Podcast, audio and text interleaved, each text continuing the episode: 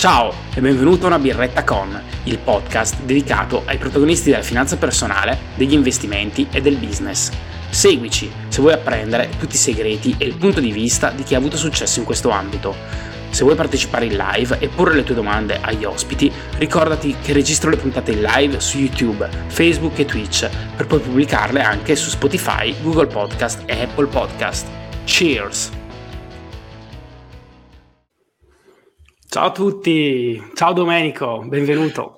Ciao, ciao Giovanni, ciao a tutti quanti e grazie mille dell'invito. Benvenuti a una birretta con, ti presento brevemente, oggi abbiamo il piacere di, di bere una birretta, in realtà nessuno due una birretta, io ho una tisana, quindi una tisana con Domenico Doronzo di Vivere di Dividendi. Domenico è un personaggio interessantissimo, lo, sicuramente lo conoscerete perché è presente sui vari social, sui vari canali di divulgazione, è molto interessante la sua vita perché vedremo che ha vissuto diversi cambiamenti nell'ultimo periodo soprattutto e in poco tempo è riuscito ad affermarsi in un settore, quello della finanza personale e degli investimenti, che con professionalità e diciamo anche un taglio veramente professionale e interessante. Domenico, hai voglia di presentarti e aggiungere qualcosa? Troppo buono, tro- no, no, non credete a tutto quello che vi dice Giovanni. Ma io sono molto onesto, quindi dico tutto, però cerco di invitare le persone che mi piacciono, ecco perché se no sarei inopportuno. No, sono contento diciamo, che ci facciamo questa chiacchierata perché sì, alla fine io ho cominciato tutto questo progetto per condivisione sostanzialmente e quindi sostanzialmente mi piace condividere tutti quelli che sono stati i miei investimenti, che sono oggi i miei investimenti, quello che è un po' il mio percorso anche di vita professionale non perché ci sia nulla né di vantarsi o qualcosa, ma perché magari può essere spunto di riflessione, di aiuto per, uh, per, tutti quanti e comunque creare una community dove appunto ci si aiuti uno con l'altro nel raggiungere quelli che sono i nostri obiettivi di vita sostanzialmente. Ci salutano Luigi, Raffaele, ciao a tutti, benvenuti.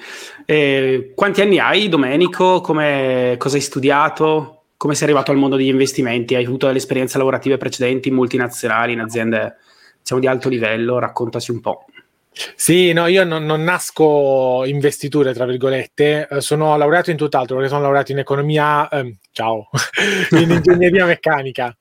Quindi sono fatto ingegneria meccanica a, a Torino, adesso sono, sono, di nuovo, sono tornato a Torino da, da qualche mese, ora cioè, magari ci arriviamo. E, e, quindi poi ho cominciato anche il mio percorso professionale in, uh, in azienda so, principalmente, quindi nell'ambito della, uh, della produzione in realtà all'inizio il mio primissimo lavoro è stato prima uno stage in um, Procter Gamble a fare i pannolini. In realtà facevo gli assorbenti Lines Ah, ecco. Mm.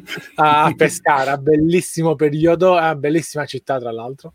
Poi okay. mi sono spostato a fare una, una, cosa che non c'entrava assolutamente niente, sono andato a lavorare in Decathlon. Quindi io appena laureato ingegnere meccanico, primo lavoro serio dove vai in Decathlon a fare il responsabile di reparto. In realtà quello è stato non solo il lavoro più bello che ho fatto, ed è diciamo uno dei miei più grandi tra virgolette rammarici o errori che ho fatto nella perché di errori poi ne ho fatti tantissimi anzi magari questo sarà anche uno spunto per dire certo. per, vi inanello tutti gli errori che ho fatto però diciamo il senso sarà che nonostante si facciano tanti tanti errori perché è normale farli per imparare questo non, non vi preclude il fatto di raggiungere i vostri obiettivi sostanzialmente. Quindi sono, andato, sono stato in Decathlon ho perché lavorato... è un grande rammarico scusami. Oh. Eh, sono, sono, stato lì uno, o due anni, è stato un lavoro bellissimo, un'esperienza bellissima, ho fatto un bellissimo gruppo e quant'altro. E poi l'ho lasciata, mi sono licenziato. Uh, perché mi sono licenziato? Perché fondamentalmente ero giovane, uh, stupido e inesperto.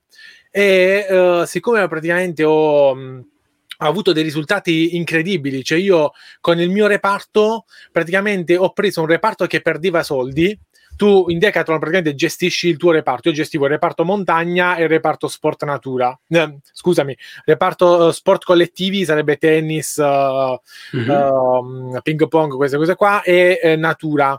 Uh, pesca e natura, quindi cioè, la, la, pesca e l'equitazione sostanzialmente. Okay. E io ho preso un reparto che perdeva soldi e l'ho fatto diventare un reparto che non solo guadagnava soldi, ma praticamente durante quell'anno in cui ho lavorato ho avuto il terzo migliore risultato a livello Italia. Cioè, comparato Grande. con tutti gli stessi reparti di Decathlon Italia, io sono stato il terzo migliore. E quindi capirai, io fighissimo, già che mi sentivo chissà chi, super manager, super imprenditore, volevo già fare chissà che cosa. E um, in realtà poi questo mi ha spinto a cambiare, a cambiare aria perché per la troppa fretta di raggiungere i risultati, di no, io sono troppo bravo, devo avere qualcosa in più. E in realtà questa è una mentalità cioè, completamente sbagliata che poi ovviamente mi ha, mi ha, fatto fare un errore clamoroso perché sono, sono, uscito di lì, che comunque è una multinazionale e certo. era un lavoro che comunque mi piaceva ed era un lavoro che comunque diciamo, riuscivo bene. Solitamente uno riesce bene nelle cose che ti piacciono. Se cerchiamo di fare un lavoro che non ci piace, anche se ci pagano tanto, non funzionerà. Certo. Cioè, Vero, vero, ci, arriviamo, ci, arriviamo, alla fine, perché poi alla fine della, della, mia carriera invece mi sono trovato con un lavoro dove mi pagavano tantissimo che però poi non mi piaceva più.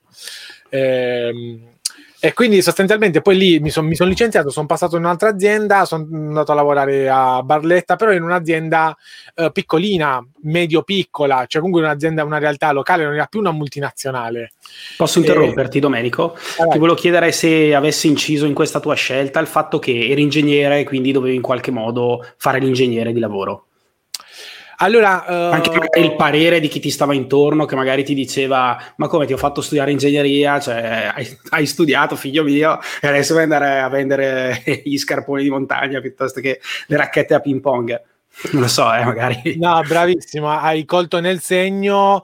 Non è stata una cosa determinante, però è stata una cosa pesante, nel senso che io me la sono, me la sono chiesta tante volte questa cosa ma me la sono chiesta in realtà per la ragione sbagliata. Allora, i miei genitori no, non mi hanno fatto nessuna pressione di nulla. Okay. Cioè, ovvio c'è stata perplessità, però diciamo erano contenti. Avuto, hanno sempre avuto un approccio nel senso contento tu, fai quello che vuoi, cioè non, non dobbiamo insegnarti noi. Però io anche lì uh, diciamo, ho, ho sbagliato perché io mi ponevo, cavolo, sono un ingegnere e io ora mi trovo a competere con tanti laureati in, in, in, materie anche umanistiche e così via. Cioè la mia laurea non era più un certo, limite di ingresso, mm-hmm. non, era un, non era più un valore aggiunto. E là in realtà ti dico che è stata una mentalità sbagliata perché cosa, cioè, cosa avrei voluto io in quel momento dalla mia laurea che mi proteggesse dal fatto che io potessi non essere all'altezza con gli altri. Mm-hmm. Ok? In realtà il ragionamento era completamente sbagliato. Cioè, quindi quello che posso dire adesso che ho imparato è cioè noi ci dobbiamo co- confrontare, dobbiamo competere con tutti quanti, cioè fuori c'è un mondo e non c'è una laurea che ci protegge, non c'è nulla che ci protegge. Un titolo, una qualificazione professionale. No, cioè dobbiamo competere, è inutile. Cioè, io lì avevo l'inesperienza di uh, dire ok, ma io forse qua sto sbagliando perché mi trovo a competere con persone che poi magari mi superano e io ho buttato via cinque anni di studio. Erano tutti ragionamenti alla fine completamente sbagliati, cioè tutti ragionamenti che mi, mi facevo, in quel momen- facevo in quel momento, ma per le, le, le ragioni di, di, base erano completamente sbagliate, erano le ragioni dell'insicurezza di non essere all'altezza. Ok, ma eri comunque, sei rimasto, cioè, eri, sei contento comunque di aver studiato e aver fatto l'università o, o ritornando indietro entreresti prima in Decathlon e... e... Allora, qua, qua, apri un mondo... Uh, Difficilissimo ovviamente. Perché allora, la cosa vera è che l'università io, io, non so come sarebbe stato senza università, perché certo. non, ho la, non, ho la, controprova. La cosa vera dell'università, soprattutto la mia, quella dell'ingegneria meccanica, ti apre tantissime porte. Poi su, quando sono tornato nel, nel, nella produzione e quant'altro, comunque è veramente un limite all'ingresso, perché tu per accedere a determinati lavori devi essere laureato. Certo. Quindi se tu vuoi fare, tra virgolette, lasciami dire, il dipendente, lo, lo faccio brutale, Chiaro. avere la laurea è indispensabile. Per fare il dipendente è indispensabile perché nessun lavoro ben pagato ah, lo puoi fare senza laurea da dipendente. Se tu invece hai uh, voglia di fare un lavoro più o meno autonomo o più o meno imprenditoriale, ecco che la laurea a quel punto non ti serve più, ma uh, puoi fare tranquillamente senza. La laurea però non la dovete vedere come, cioè uno può essere formato anche senza laurea. Certo. Cioè, uh, quello che posso dire è che poi nella vita si studia sempre, cioè tu non finisci mai di studiare.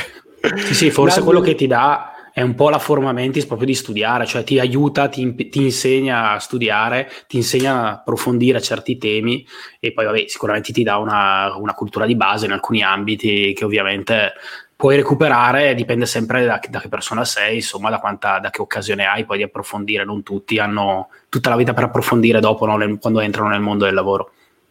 No, ma que- quando ti trovi nel mondo del lavoro, almeno a me è, è capitato così, tu comunque non smetti mai di imparare no, no, certo. studiare è, è, è, impossibile. Cioè, nel senso, io poi uh, ho cambiato anche ho cambiato lavoro per imparare sempre nuove cose, perché tu ora devi imparare questo mestiere, devi imparare quest'altro mestiere, ti devi qualificare, devi fare questa cosa, devi imparare la finanza, cambi aspetti, cambi prospettive veramente di studiare non si finisce mai. Io avevo quest'altra uh, errata idea che ok, finisco l'università, smetto di studiare, è una cavolata. Cioè, non, non, non si fa l'università per... No, certo, quello assolutamente. Quello assolutamente, sì, sono d'accordo. Lo stavo leggendo il commento di Francesco Costantino che dice io mi laureo il prossimo anno in economia, ma le vere cose riguardo la finanza e gli investimenti le ho imparati in due mesi con YouTube. Eh... Allora, è vero, ma non è un problema.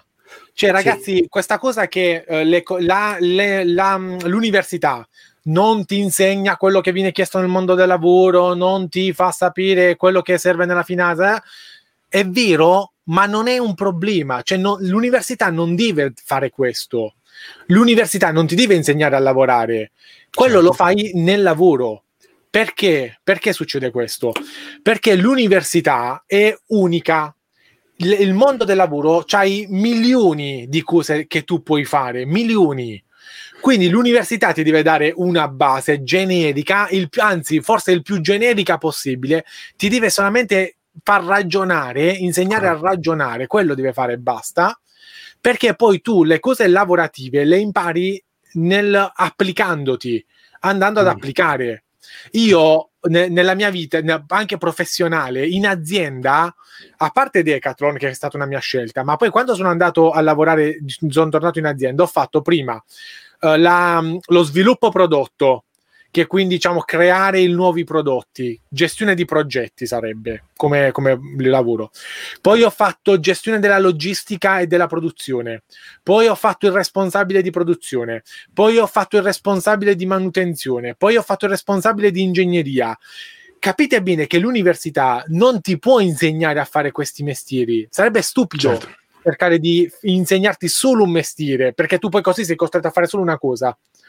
L'università ti deve dare il modo di ragionare, no? quindi non è un problema che non ti ha insegnato la finanza, non ti ha insegnato quello che tu hai imparato su YouTube, perché su YouTube c'è dei canali tematici certo. che ti insegnano a fare una cosa.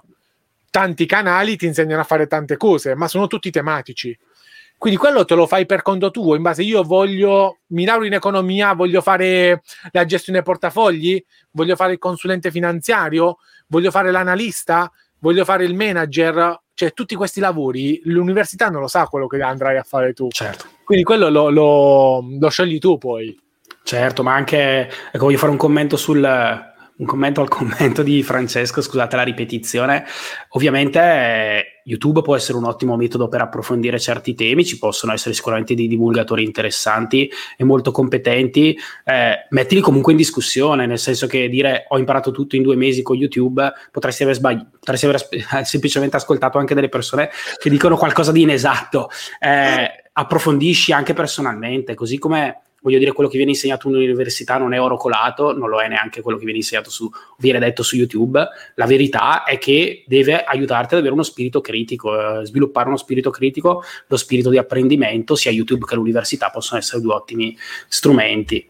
Francesco YouTube, Costantino. YouTube è pericoloso, uh, io me ne sto rendendo conto adesso che ci sono dentro e che guardo anche i video.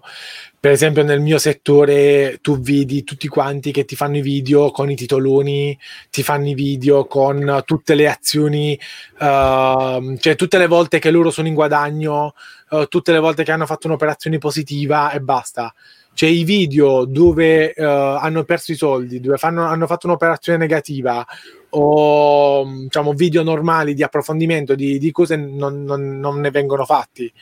Sia perché non farebbero visualizzazioni molto onestamente e sia perché ovviamente uno ti fa vedere solo tutta la parte bella. E, quindi diventa molto pericoloso rimanere con uno spirito critico quando si guarda YouTube è importantissimo Ottimo, ovviamente tu porti, tu porti dopo adesso arriveremo, porti collabora- delle collaborazioni anche con delle persone molto qualificate che quindi passano un messaggio giusto, però eh, evidentemente la ricerca del, del, click, la ricerca della visualizzazione, la competenza spesso su YouTube, non no, spesso, talvolta su YouTube non vanno di pari passo, quindi giustamente grazie per lo, Domenico per l'osservazione. Erano rimasti, scusati ho interrotto, nella tua storia, eh, al ritorno nell'ingegneria diciamo.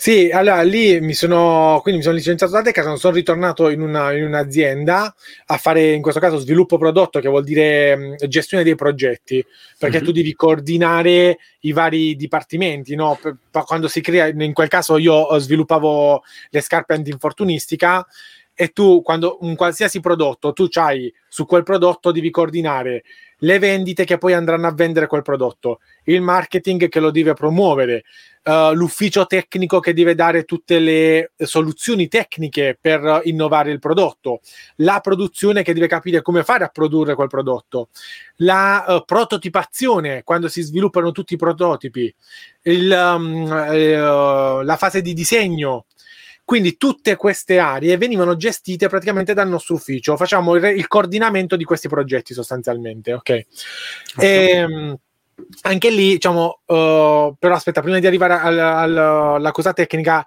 il problema che magari mh, mm, ve lo do come esperienza che io ho vissuto, io sono passato appunto da una multinazionale come la Decathlon a un'azienda medio-piccola locale, anche se grande nel suo settore, quello che vuoi, ma comunque locale e, ed è un grandissimo errore anche quello perché è difficilissimo, è facilissimo passare da una multinazionale ad un'azienda piccola, proprio facile, banale.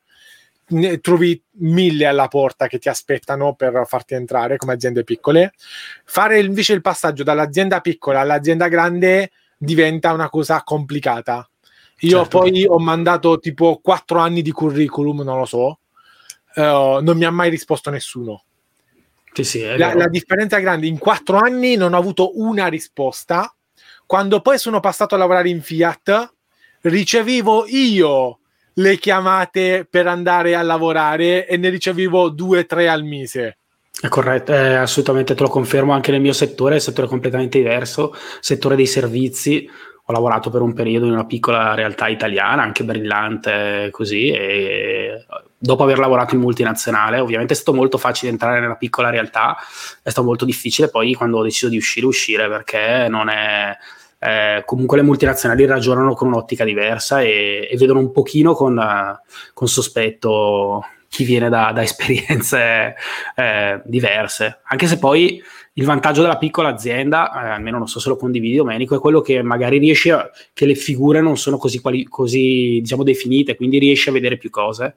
Quindi magari sì, riesci no, a... È stata una palestra fantastica, cioè perché effettivamente nella piccola azienda tu fai tanto e sei a contatto con tutti, con tutte le funzioni, con tutte le persone. Cioè, tu, i, noi eravamo un centinaio di persone e tu 100 persone le conosci tutte, tutte. perché lavori tutti insieme, quindi 100 Una persone è ancora, un, è ancora, un, numero che tu conosci tutti in azienda.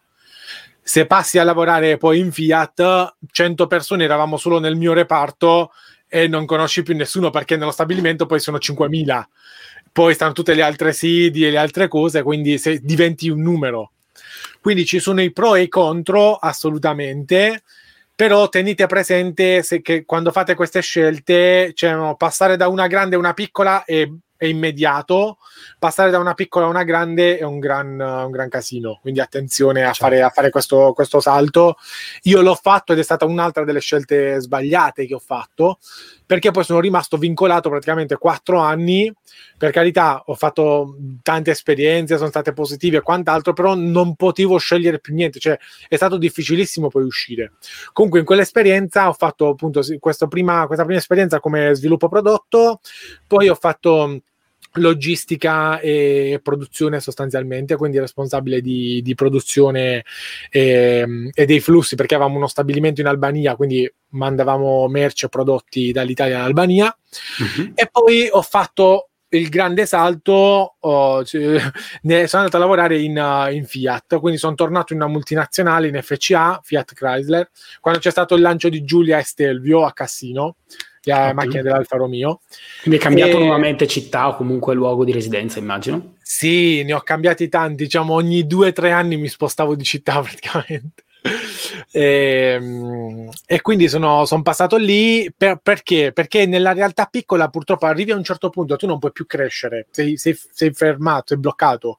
Cioè sopra di me c'era il mio capo e poi c'era il capo dell'azienda, boh, era finito cioè la, la, scala gerarchica era, era sì, finita sì, certo. sostanzialmente.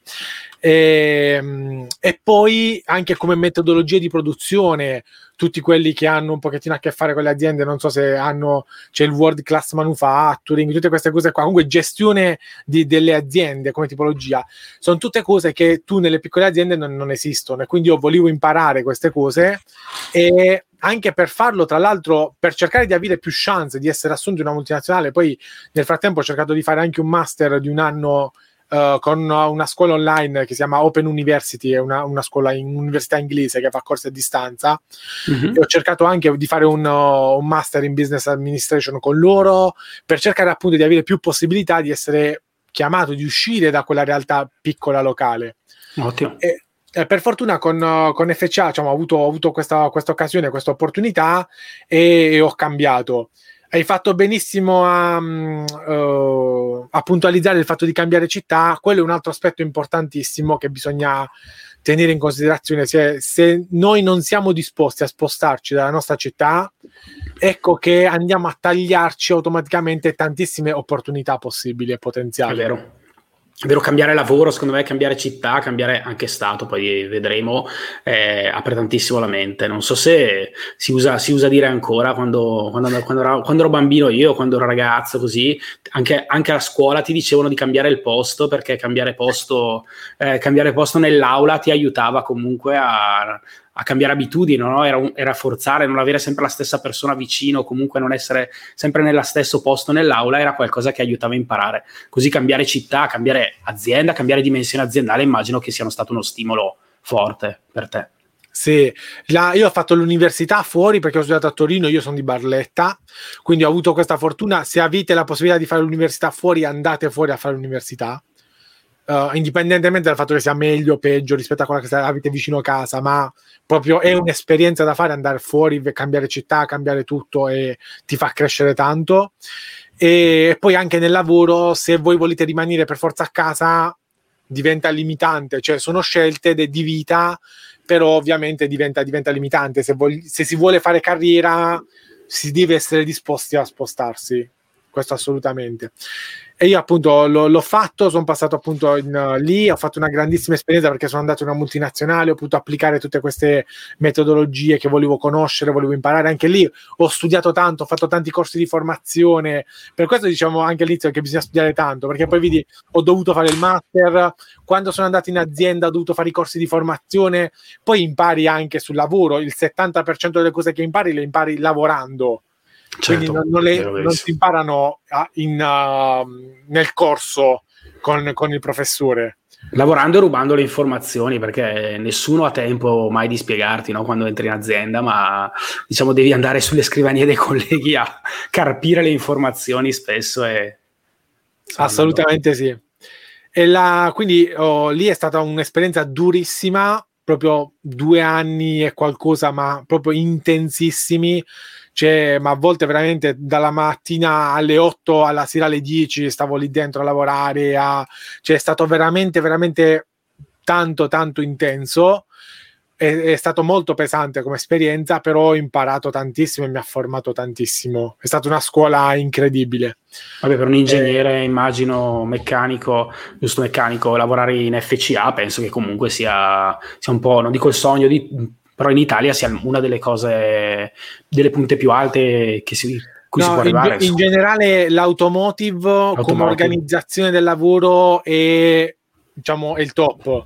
oh, lo spazio, cioè forse l'aeronautica e, e l'automotive, insomma, sono i settori forse per l'ingegnere che sì, no, ma in generale proprio come catena di montaggio e tutto quanto, cioè come organizzazione uh, de- del lavoro, comunque gestione della come metodologie. Come metodologie di lavoro sono le scuole migliori. Certo. E, ehm, e quindi sì, è stato, è stato veramente tanto tanto formativo e il fatto di cambiare poi mi ha dato, come stavamo anticipando prima, la possibilità poi di lì di avere tantissime opportunità, perché lì poi sono le aziende che ti chiamano, io ricevevo due o tre chiamate con LinkedIn e quant'altro ogni mese, comunque proposte di colloqui e quant'altro, e, e, hai tante possibilità, puoi sceglierti quale carriera vuoi fare, puoi, puoi cambiare lavoro, ti permette spesso anche di aumentare il tuo stipendio e così via. Infatti io poi ho deciso di cambiare e sono andato in un'altra multinazionale che si chiama Foresia, sempre nell'ambito dell'automotive però, però ho cambiato anche mestiere perché prima facevo il responsabile di produzione, sono andato a fare il responsabile di manutenzione, che è una cosa completamente nuova, quindi ho dovuto imparare un altro mestiere. Anche lì diciamo, devi essere anche aperto a non solo certo. città, perché da Cassino sono passato a Terni, poi cambiare anche lavoro, quindi imparare un altro, un altro mestiere, uscire dalla tua zona di comfort. E, ehm, sono tutte cose che ti devi mettere alla prova, perché se non ti metti alla prova rimani sempre lì fermo e boh, non, non, non ti cambia mai niente. Non ti puoi poi lamentare che non, le cose non migliorano se tu ogni giorno non fai qualcosa per cercare di farle migliorare sostanzialmente. Verissimo. Beh, Giuseppe ci dice: ultimo trend è lavorare da remoto per certi settori, tipo IT sta prendendo piede. Io preferisco il contatto con la realtà, da remoto sei in bolla. Sì, devo dire la verità, io lavoro da remoto in quest'ultimo anno, dopo un po', voglio dire, sicuramente senti, cioè diciamo che lo dicevo in un'altra live, diciamo che il digitale ci ha permesso di sopravvivere quest'anno, nel senso che anche fare questo tipo di chiacchierate, farlo con gli amici, ma farlo anche con persone interessate come stasera con Domenico, è qualcosa che ci ha tenuto vivi, eh, la comunicazione sicuramente ci ha tenuto vivi, però diciamo che farlo diventare la nostra vita sicuramente non è auspicabile. Ma io direi ni, nel senso che ah, sono d'accordo con questa, con questa cosa che, ah, per esempio, io, no, io ho mio padre che fa, ha fatto, era libero professionista, aveva uno studio da ingegnere meccanico, no? Okay. Io non sono andato a lavorare, cioè non ho continuato il lavoro di mio padre, ho preferito andare in azienda proprio perché mi sono reso conto, fortunatamente all'epoca, che se avessi fatto quel lavoro sarei stato in una bolla veramente perché sarei stato nella mia città, con quelle persone, con quell'ambiente lavorativo e non avrei imparato tante cose che invece lavorando in una multinazionale tu impari, sei costretto perché la multinazionale prende le informazioni dal mondo e le porta nello stabilimento. Se, quindi sono d'accordissimo con questa cosa, è una scelta che ho fatto ed è una di quelle giuste, di quelle poche scelte giuste che ho fatto, quindi non chiudermi nella bolla, anche se probabilmente sarebbe stata una bolla molto redditizia, eh, per carità, perché mio padre comunque guadagnava bene e quant'altro, e lavorare da solo sicuramente avrei guadagnato uno stipendio più alto che lavorare da dipendente, quello sicuro. Però come formazione e tutto quanto sarebbe stato un suicidio, secondo me. Sì. Il fatto di lavorare, di stare in online, ti dirò, io non lo sto soffrendo. Ora che sono passato dall'azienda al lavoro online, mm. non, non ti dico che mi trovo quasi meglio, ma anche come rapporti o relazioni. Cioè, io adesso con questa attività che faccio riesco a relazionarmi con tante persone che prima è vero che in azienda c'hai conosci certo. tanta gente, ma adesso io tutte le persone posso, tra virgolette, potrei contattare qualsiasi persona. Chiaro. Stasera sto parlando con te, ma oggi diciamo, io lavoro con persone che stanno a Milano e ci sentiamo, diciamo, riesco a conoscere tanta di quella gente che non sarebbe stato impossibile conoscere fisicamente. No, è Quindi, vero è vero, penso che a un certo punto sentirai anche l'esigenza magari di, di unire queste cose anche magari a qualcosa di, di, fisico, di qualche contatto, qualche scambio di qualche, forse qualche stretta di mani, no, non lo so. Una via di mezzo, una via di mezzo, una via di mezzo va bene. Cioè, tipo lavorare magari anche in un, in un co-working. Io ho preso in considerazione anche ora, ovviamente, la situazione è quella che però sì, assolutamente, poter, uh, l'ho presa assolutamente come idea, magari spostarmi nel co-working in modo tale da stare sempre con gli altri e non stare da solo qua nella, nel, nell'ufficetto e, ehm, e, non isolarsi, questo assolutamente sono d'accordo. Però sicuramente le possibilità che, come dicevi tu, che dà l'online ovviamente sono enormi, quindi bisogna prendere un po' il buono delle due cose. Forse fare l'ingegnere di produzione da remoto sarebbe stato un pochino più difficile, immagino. No, è possibile. No? Possibile anche la responsabile della manutenzione se la pressa. Immagino che lì eh, cioè, se la pressa si ferma insomma qualcuno deve, deve chiamare qualcuno per intervenire immagino sì, assolutamente. Però l'automazione anche lì insomma, è continua, quindi non so se in un domani magari esisterà anche lì lo smart working nelle, nelle grandi fabbriche, vedremo. E quindi niente, quindi sono passato in, in Forese, ho fatto appunto, ho cambiato lavoro, ho cambiato città di nuovo. Terni, tra l'altro, bellissima, mi sono trovato benissimo a Terni, fantastico. Si mangia alla grande, ragazzi, ci sono continuamente sagre una dopo l'altra, tutte le sere c'era una sagra diversa da qualche parte, qualche paesino. Foresia, scusami, è una multinazionale sempre? Sì, sì, è una multinazionale automotive, è grande quanto FCA, lavora per tutti però, lavora per BMW, mm-hmm. per Renault, per Toyota, per tutti quanti. E che componenti fa? Cioè specializzata in certi uh, componenti? Quattro, quattro settori, uh, uno sono, fa i sedili delle ah, auto, okay. un altro settore fa gli interni, quindi tutto quello che vedi in plastica, il cruscotto, mobiletto, okay. portiere, quant'altro. Un altro settore, quello dove lavoravo io, fa i sistemi di scarico, quindi le marmitte Okay, e un altro settore ancora fa uh, l'infotainment, quindi tutti i sistemi di, digitali, uh, quello che tu vedi il tuo schermino con tutto quello sì, che sì. c'è dentro.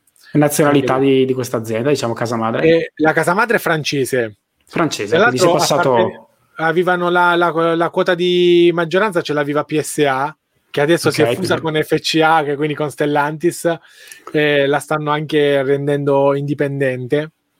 Ok, e, interessante. Ehm, sì, no, è una multinazionale che io l'ho conosciuta mentre lavoravo in FCA perché loro ci fornivano tutti gli stampi. Io gestivo il reparto eh, lo stampaggio plastica e loro ci fornivano tutti gli stampi dello stampaggio plastica perché appunto la divisione degli interni faceva, faceva questo sostanzialmente. Quindi okay. li ho conosciuti così.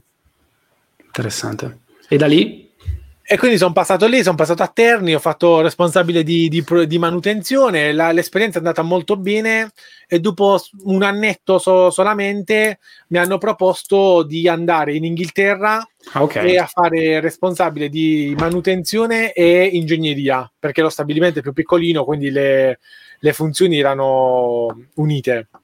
E io ho accettato subito perché in realtà era stata anche una mia richiesta, cioè il cercare di fare un'esperienza all'estero e dire una cosa che in tutti gli anni non ero mai riuscito a fare. Io per assurdo, appena mi sono laureato, tu considera mi sono laureato l'8 di dicembre del 2008 e io non ho fatto Natale a casa, cioè tipo sono sceso una settimana a casa e mm-hmm. prima di Natale me ne sono partito, sono andato a Londra perché la mia idea era appunto quella di cominciare la mia carriera all'estero, in Inghilterra. Okay. Volevo lavorare fuori. Ci stava. E, ehm, quindi io ero, proprio inquadrato che avevo questa voglia di fare l'esperienza all'estero, di lavorare all'estero. Fatto sta che sono stato lì tre mesi, poi mi hanno chiamato appunto da, da Pescara per fare quel, quel, tirocinio, l'azienda era importante, ho deciso di tornare, anche lì è stato un altro errore sostanzialmente, perché in realtà avrei dovuto continuare a rimanere all'estero e a fare la mia esperienza all'estero, eh, perché diciamo, era proprio un mondo completamente diverso. E, ehm, però vabbè, dieci anni dopo ho avuto la mia opportunità di nuovo e, e quindi ho fatto la mia, la mia, esperienza all'estero, anche lì è durata un annetto, un annetto e mezzo, eh, esperienza mh, ottima, direi a tutti di farla, un'esperienza all'estero aiuta. Dove eri in Inghilterra? In Inghil- eh, vicino a Birmingham, al centro sì. dell'Inghilterra. Ok. Eh, conoscere l'inglese è essenziale, ma quello per tutto, a, a, prescindere dal fatto che tu voglia o no fare un'esperienza all'estero, cioè se non conosci l'inglese nel mondo del lavoro, proprio sei limitatissimo. È, è una limitazione anche dal punto di vista umano grandissima, perché tu non hai la possibilità di parlare e conoscere tantissime persone, cioè veramente dal punto di vista umano non conoscere l'inglese è, è molto molto limitante. Però e... diciamo è, un, è, ancora stranamente è ancora un plus, cioè quindi è estremamente limitante dall'altra parte conoscere l'inglese nel mondo del lavoro, almeno questa è la mia esperienza, non so qual è la tua, anche in aziende multinazionali importanti in cui magari hai lavorato anche tu, saperlo parlare, insomma avere anche il coraggio insomma, di buttarsi nelle riunioni, di discutere, è comunque un plus, nel senso che quando c'è l'occasione di, di, parlare ti aiuta anche il confronto con colleghi stranieri, con... Uh, cioè nel... Sì, se, adesso sempre di più se lavori con multinazionali puoi avere i colleghi stranieri, cioè è la normalità, o anche se non ce li hai, tu comunque il tuo dipartimento viene messo a confronto con lo stesso dipartimento dello stabilimento in un'altra nazione, quindi tu con gli altri ci devi parlare comunque. Corretto. Se non sai l'inglese sei tagliato fuori, cioè sei proprio certo. tagliato fuori. Non... Sì, sì, no, no.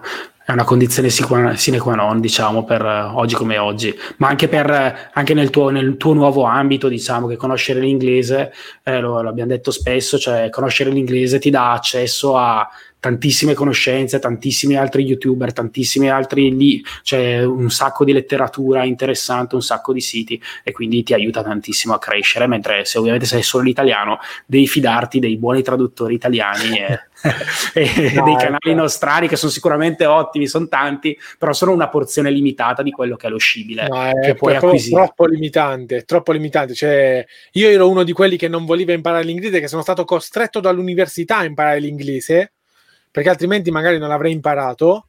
Però una volta che l'ho imparato mi sono reso conto, cavolo, ma io prima veramente vivevo nel, nelle caverne quando non sapevo l'inglese. Cioè, come, come, facevo a essere così ignorante e non rendermi conto di quanto era importante sapere l'inglese? Cioè, veramente ti, ti, ti taglia fuori. Non te ne rendi conto, io non me ne rendevo conto, ma quando ho imparato ho detto, cavolo, ma veramente vivevo nella preistoria. Ci chiede Raffaele Apicella come mai sei tornato in Italia? Lo dico io perché è tornato perché ho visto già un video.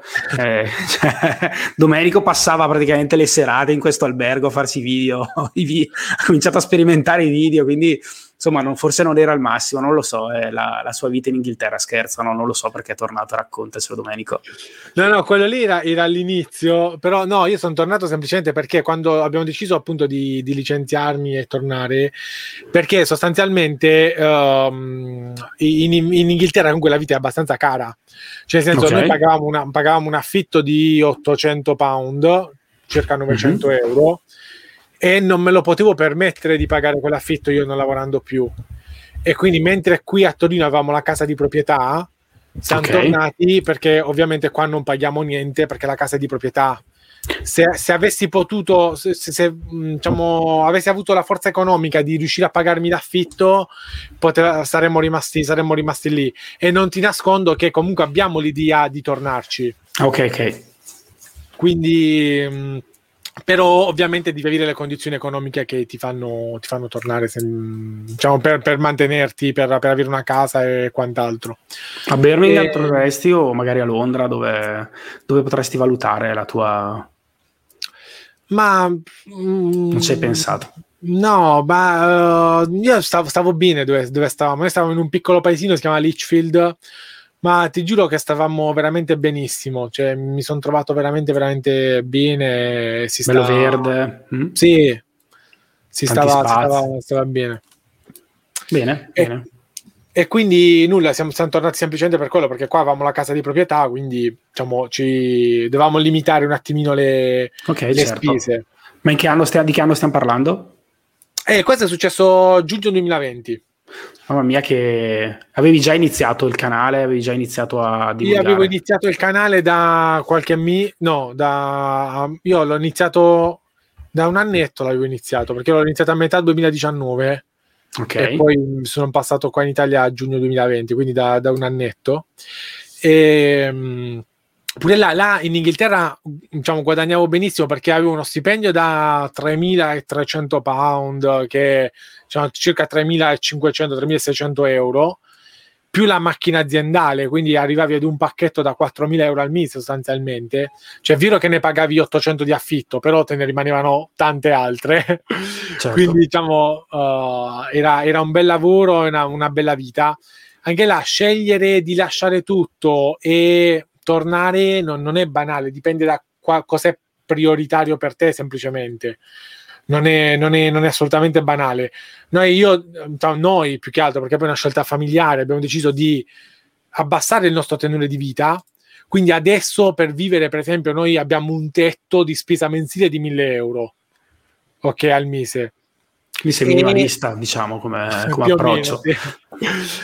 Però, diciamo, avendo abbassato il tenore di vita, ho potuto avere la possibilità di licenziarmi. se avessi dovuto continuare a vivere con 2000 euro al mese e dovevo continuare a lavorare.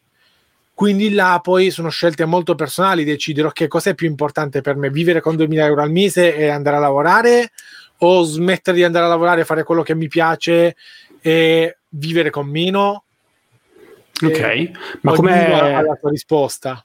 Ok, mi manca qualche passaggio. Hai sempre avuto un approccio minimalista, quindi c'è comunque un approccio molto parco nella tua vita, nei tuoi risparmi, o sei arrivato, o quando sei arrivato in Inghilterra e deciso a un certo punto di, di cambiare vita, hai adottato un approccio di ridurre, l'approccio di ridurre al minimo le spese?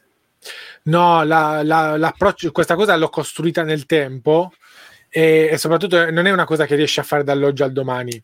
Cioè io certo. inizialmente i primi anni diciamo, mi spendivo praticamente tutto.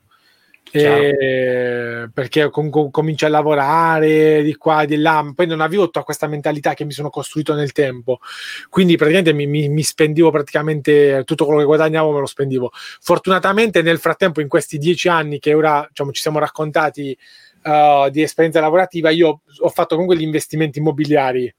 Quindi tanti soldi sono andati negli investimenti immobiliari, quello mi hanno salvato e sono stati quello che poi mi hanno permesso di licenziarmi, perché io la, re- cioè la rendita che ho adesso, che mi ha permesso di licenziarmi, me la sono costruita con gli investimenti immobiliari.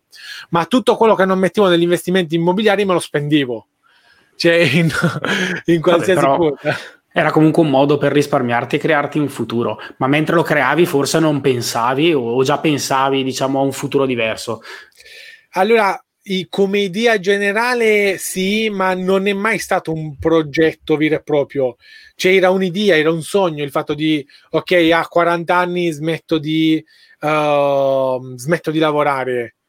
Ma okay. non mi sono mai messo però veramente carta e penna alla mano, conti alla mano, co- cosa mi serve per arrivare lì. E quindi diciamo mh, questo è stato un, uh, un, aspetto positivo o negativo, dipende dai punti di vista. Io consiglio di farseli due conti e di fare un minimo di progetto per avere almeno una visione eh, perché altrimenti non sai bene stai, dove stai andando e se stai andando diciamo, in linea con quello che è il tuo progetto. Poi devi avere anche l'intelligenza di essere flessibile perché le cose nella vita cambiano, le opportunità ce ne sono milioni e quindi questo progetto va sempre revisionato. Ok, certo. Ci chiede Emanuele Colligiani se 3.600 euro un buono stipendio in UK? Sì, io diciamo, ero un, uh, un manager... Cioè, ero, ero quello, quello, che guadagnava di più dopo il direttore di stabilimento.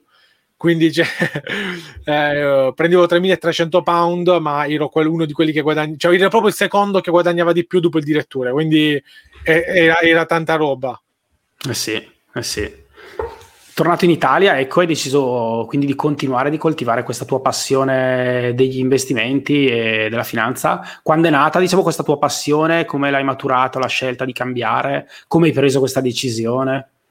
Ah, in realtà, diciamo appunto, legando al, all'aspetto degli investimenti, una, è sempre una cosa che ho portato avanti. Prima è mhm. stata, diciamo, ero focalizzato 100% sugli investimenti immobiliari e in questi dieci anni di lavoro, dove comunque il mio stipendio medio era di 1500 euro in questi dieci anni, eh, non è che prendevo mm-hmm. chissà che cosa, cioè solo gli ultimi due anni ho preso tanti soldi, ma la media dei dieci anni era 1500 euro. Quindi, nonostante questo, però, grazie al fatto di avere i mutui e quant'altro, sono riuscito a comprarmi tre immobili nel tempo. Che immobili comprati in maniera là sì furba, quella è stata una grande decisione che mi ha cambiato la vita. Eh, veramente è stata una questo ritorniamo con quello che ci, ci, siamo detti prima di decisioni sbagliate ne prenderete mille nella vostra vita non è importante ma anche 10.000 va bene però poi te ne basta una, due, tre certo. giuste che ti fanno svoltare la vita. Quindi io di decisioni sbagliate ne ho prese tantissime sono ritornato dall'Inghilterra a lavorare in Italia, è stata una decisione sbagliatissima. Prima ancora all'università ho rinunciato ad andare a fare l'Erasmus in Inghilterra, proprio una delle cose più stupide del mondo, rinunciare a fare un Erasmus. Uh, se qualcuno ci sta in, sentendo che lo deve fare. Ho, ho sbagliato a passare da una multinazionale ad un'azienda piccolina Uh, ho sbagliato a cambiare lavoro anche troppe volte, se vogliamo, e non crescere uh, in quello che sapevo fare bene. Cioè, di errori ne ho fatti sì. una miriade, però alcune scelte fondamentali mi hanno cambiato la vita, tipo il fatto di cominciare ad investire nell'immobil- nell'immobiliare grazie alla leva finanziaria del mutuo, ma soprattutto grazie a una scelta giusta dell'immobile Uh, io oggi mi trovo che ho, ho, comprato un immobile che poi sono riuscito a suddividere e quindi oggi riesco a ho praticamente sette monolocali. E sette monolocali che mi sono costati mh, mm, non lo so ora magari se li dovessi comprare ora varranno 200 250 mila euro non lo so. Tu considera che io ce ne ho 160 mila di mutuo da pagare. Uh, nonostante questo Uh, quindi no, era per fare il confronto, se tu con 250.000 ti compri un appartamento solo, la rendita certo. che hai è limitatissima. Io con questi soldi mi sono comprato sette monolocali e ho una rendita che non solo mi permette di pagare il mutuo, mi, mi ha permesso poi di mantenermi oggi e di permettermi di licenziarmi. Quindi una scelta giusta ti fa cambiare, ti fa svoltare la vita e ti mette a posto le 10.000 sbagliate che prendi durante la vita.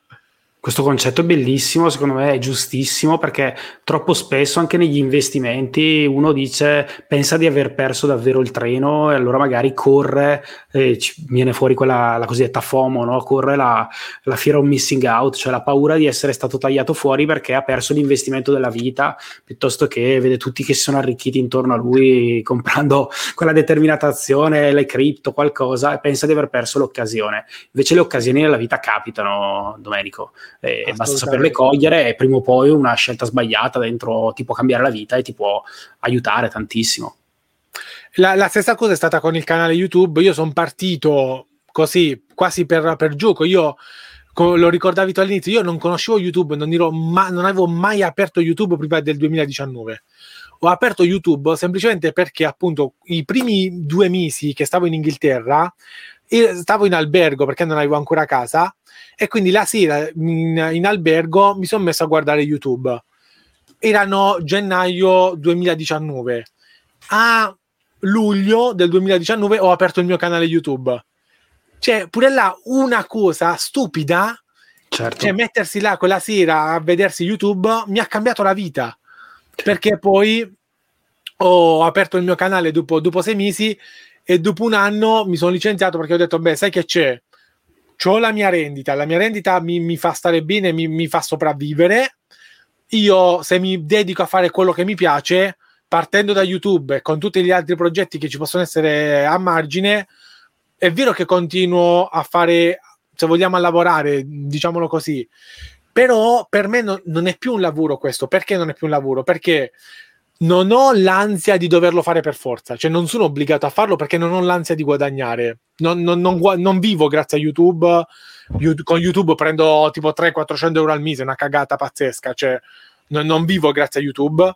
Certo. Um, non sono costretto a dover lavorare per forza, a fare tante cose per forza. Non sono costretto ad avere delle scadenze. Non sono costretto a lavorare con delle persone che non mi piacciono cioè mi scelgo le persone e i progetti che devo fare. Quindi per me questo non è più lavoro perché io la mattina mi alzo, mi vado a fare la mia bella passeggiata, un'ora, due ore, andiamo al bar, ci facciamo la colazione. Uh, diciamo, poi vado, mi fermo, poi lavoro praticamente so, sotto casa, mi sono fatto l'ufficio qua in cantina, eh, vado su, ci prendiamo il caffè, mangiamo, facciamo, cioè me la vivo. Hai costruito la vita che, insomma, che, che desideravi. Ma questo processo di scelta è stato come è successo? Cioè ti sei messo a tavolino, hai fatto due conti, hai, è maturato nel tempo, è maturato nella tua testa, poi l'hai condiviso con gli altri. È, è, ma, è, maturato, no, è maturato il fatto che, come dicevamo all'inizio, cioè mi sono trovato ad avere un lavoro che era bellissimo, pagato bene, che erano dieci anni che ho lavorato per, arri- per fare carriera, per arrivare a quel lavoro, per poi il prossimo passo sarebbe stato fare il direttore di stabilimento e quant'altro però mi sono reso conto e ho detto, cavolo, ma io è vero che ho fatto tutto questo, guadagno benissimo, ma io veramente nella vita voglio fare questo. Voglio passare otto ore al giorno della mia vita a fare un lavoro che in quel momento non mi piaceva più, fondamentalmente. Ok, ok. E, ehm, è, è, vero che tu hai uno stipendio alto, come dicevamo all'inizio, però il lavoro non mi piaceva più, non, non ero più contento, non mi entusiasmava quello che stavo facendo magari adesso guadagno molto molto meno, ma sono entusiasta di fare le cose che faccio, le faccio con piacere. Prima no. E quindi praticamente ti trovi in una gabbia dorata dove eh, prendi i soldi ma non sei più felice. E quindi là ho detto, beh, c'è, c'è qualcosa che io non voglio fare nel, nella vita questo, voglio decidere io cosa devo fare della mia vita. E quindi là è maturata l'idea di cambiare.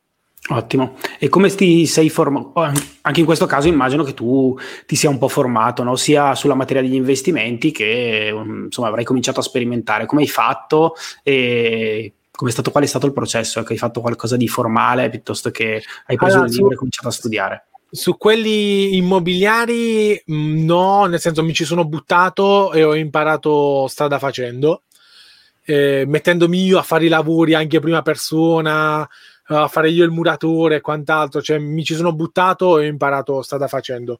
Sono stato uh, fortunato barra intelligente ad, a scegliere la tipologia giusta di immobile, però quello perché già io avevo nella mia mente il fatto di volerlo affittare.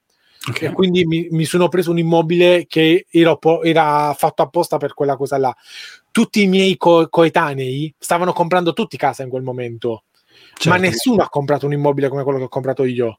Cioè, tutti hanno comprato l'immobile nella zona nuova, che era la casa dei loro sogni, bellissima, l'appartamento figo, normale, eh, classe A energetica, questo mondo, quell'altro. Peccato che e pure là diventa una, una, gabbia dorata anche quello perché diventa un debito, diventa una cosa che tu devi pagare, non ti rende niente, è una spesa che ti sei messo addosso. Molto spesso spendiamo tantissimo per questa casa dei sogni perché con la scusa di ok, è una casa nella vita, eh, spendi sola. tantissimo. E lì, tra virgolette, tutti i miei coetanei che hanno fatto questa scelta si sono, tra virgolette, rovinati ed il 90% delle persone che fanno questa scelta si rovinano perché passano la vita a pagare casa e io invece ho comprato una casa che mi rendesse più di quello che costava. Quindi quella è stata una scelta veramente che mi ha cambiato. Lì però è stata più o meno intelligenza, più o meno fortuna, più o meno comunque il fatto che io non avevo l'esigenza di voler comprare quella casa, ma un'ottica di ok, io ci devo guadagnare da questa cosa. Certo. Questo è con l'immobiliare. Con gli investimenti finanziari invece è sempre stato ricordiamo che, ricordiamo che la gestione diciamo immobiliare comunque, cioè la, l'immobiliare richiede anche un po' di gestione immagino, quindi non... No, no, è un lavoro imprenditoriale a tutti gli effetti. Ok. Boh, tagliamo la testa al turo, è un lavoro imprenditoriale. Non è una rendita passiva assolutamente. No, ma assolutamente no, ma per niente. Cioè io adesso ho la mia sorella che ci lavora, è il suo lavoro Okay. Lo, lo, fa mia sorella, altrimenti cioè, ci, vorrei, ci, voleva comunque qualcuno che lo doveva fare. Io pago mia sorella per fare questo lavoro. Ecco, l'affitti a breve o a lungo? Abbiamo tempo? fatto un bed and breakfast adesso. Ok, perfetto. Quindi c'è mia sorella e un'altra persona che lo gestiscono, ma ci sono due persone che lavorano. Cioè, no, è, un lavoro, è un'attività imprenditoriale a tutti gli effetti. Perfetto. E, ehm, Stiamo e parlando degli investimenti finanziari, diciamo. Gli investimenti finanziari invece sono sempre stata una passione. Prima ne facevo pochi perché ovviamente tutti i soldi andavano nel, nell'immobiliare. Poi da due anni, tre anni a questa parte mi sono fermato, non ho comprato più immobili e tutto quello che guadagno adesso 100% l'ho spostato sull'azionario e quindi adesso mi sono uh, la formazione me la sono fatta da me, non ho fatto corsi, quindi libri, YouTube, canali, tanti canali in inglese in YouTube che sono specifici e ti insegnano tantissimo e poi tanta esperienza anche pratica facendo le cose con mano, toccandole con mano, sbagliando e quant'altro. Mi sono, mi sono fatto la mia, la mia esperienza.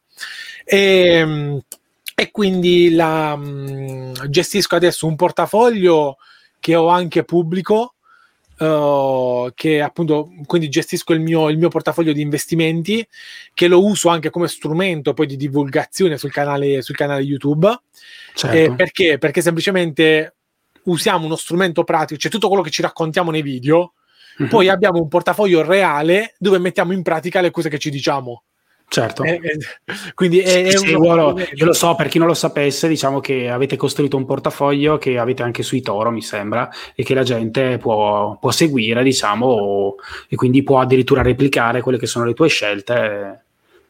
Sì, quello è, è, un, diciamo, è un di più, cioè nel senso di Turo dà la possibilità di copiarlo ed è gratuito. Chi non si vuole sbattere dice voglio investire ma non voglio applicarmi io in prima persona, copio il portafoglio, in questo caso nostro o di qualunque altro, è gratuito ed è una soluzione come un'altra, come investire in un ETF, in un fondo e quant'altro. Però in realtà lo, lo scopo di tutto, cioè quando è nato, è nato proprio per avere uno strumento pratico di mm. condivisione, un portafoglio reale dove io ci metto i miei soldi e condividiamo tutto quello che ci diciamo era, era, anche per il fatto che diciamo è certificato del, diciamo.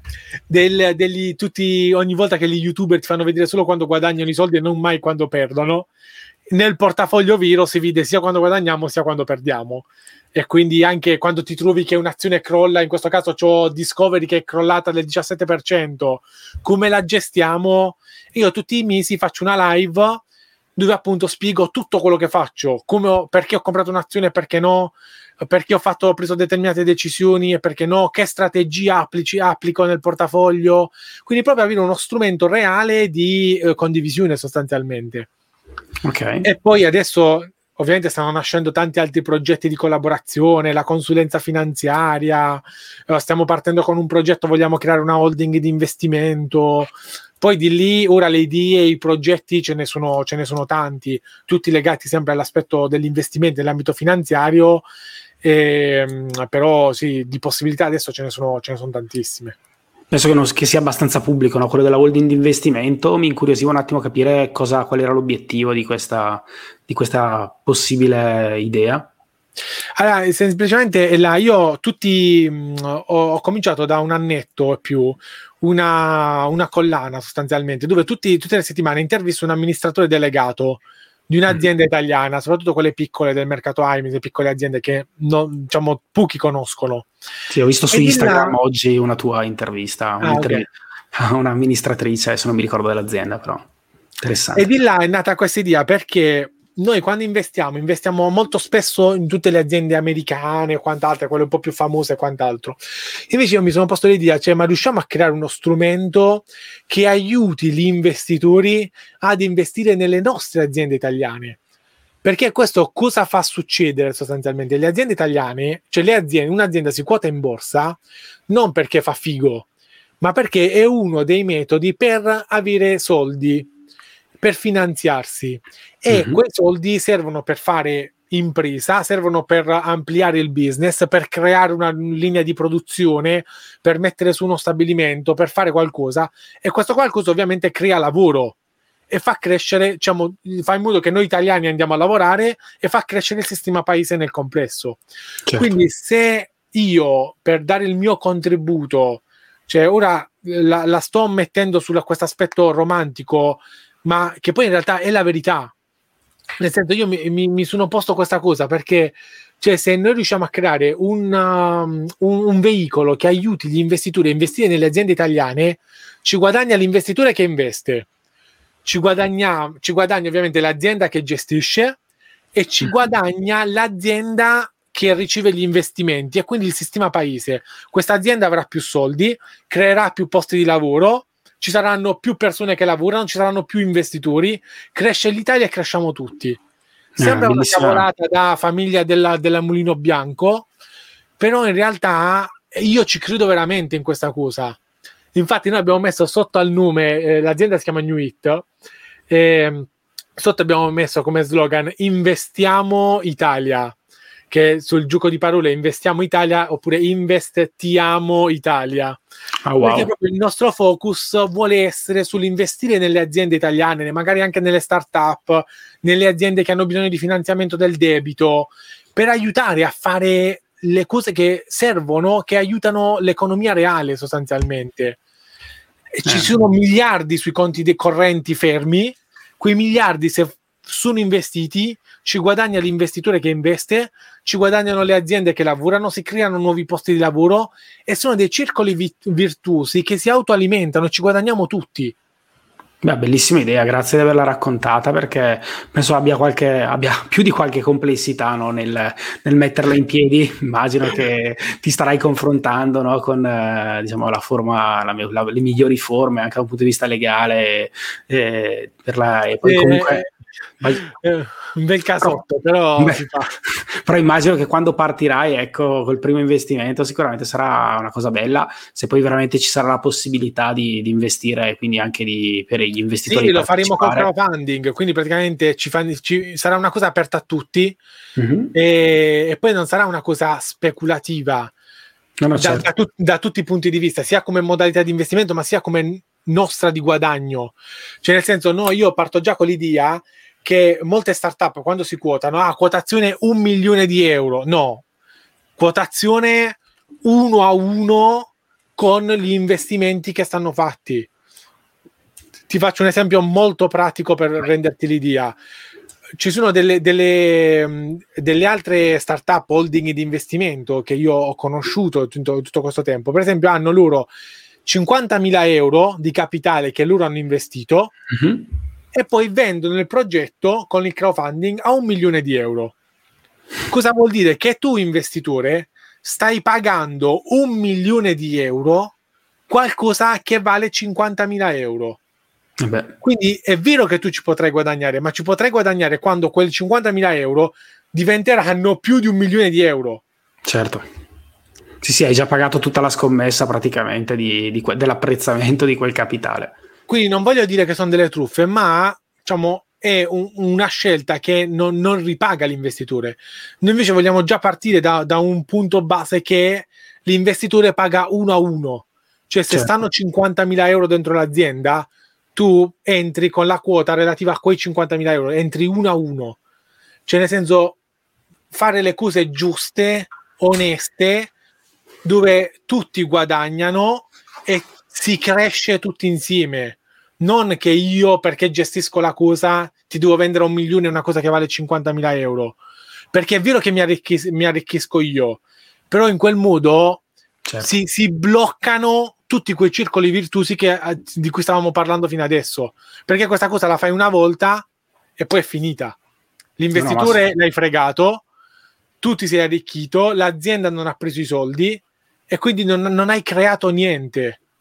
No, e ma... quindi è proprio il concetto che, che credo che sia sbagliato e voglio, tra virgolette, perseguire questa diciamo, non lo so, finanza, no, da, dalla tua definizione, non lo so, uh, no. umana, giusta. Sì, no, è, è, il ruolo, è, il ruolo, corretto della finanza, questo, quello che dovrebbe avere correttamente la finanza, essere un volano per l'economia e quindi aiutare i progetti meritevoli a raccogliere denaro ed andare avanti e permettere alle persone che vogliono condividere anche quel rischio, nel tuo caso addirittura permetteresti, alle persone che vogliono condividere vogliono prendersi quella parte di rischio di, di, investire eventualmente guadagnare oppure perdere quello che è. Però penso che l'Italia vabbè questo non è che lo penso io è evidente che l'Italia ha bisogno di questo tipo di iniziative perché eh, non, diciamo che le, le, piccole aziende hanno bisogno di essere finanziate, hanno bisogno di crescere, potreste portare anche, voglio dire, oltre, eh, oltre, a portare i soldi nelle aziende, potreste portare anche una mentalità un po' nuova che la finanza teoricamente quando porta i soldi contribuisce a dare, quindi potresti ad un certo punto tornare a valorizzare anche la tua componente dell'ingegnere di produzione. Assolutamente sì, hai colto Quindi nel tutto, segno. tutto si collega. Assolutamente sì, perché l'idea è proprio quella, cioè l'idea è quella di diventare dei partner delle aziende in cui andiamo ad investire. Non lo so, cioè noi magari abbiamo investito in un'azienda che fa gioielli, un'azienda che fa marketing, l'azienda che fa gioielli ha bisogno del marketing, oh guarda, ti metto in contatto con questi che sono nostri partner, ci abbiamo investito, lavoriamo tutti insieme o la stessa cosa dal punto di vista industriale, come dicevi tu. Quindi l'idea è proprio quella di il nostro ruolo di holding o comunque di società di investimento deve essere quella sia lato investitori, a quello che ci siamo raccontati fino adesso, lato aziende, dare una mano, avere un partner di qualcuno che ti può portare i capitali, quindi per aiutarti a fare i tuoi progetti, ma ti può anche supportare dal punto di vista di gestione dell'azienda eventualmente. Certo. Interessantissimo. Interessantissimo.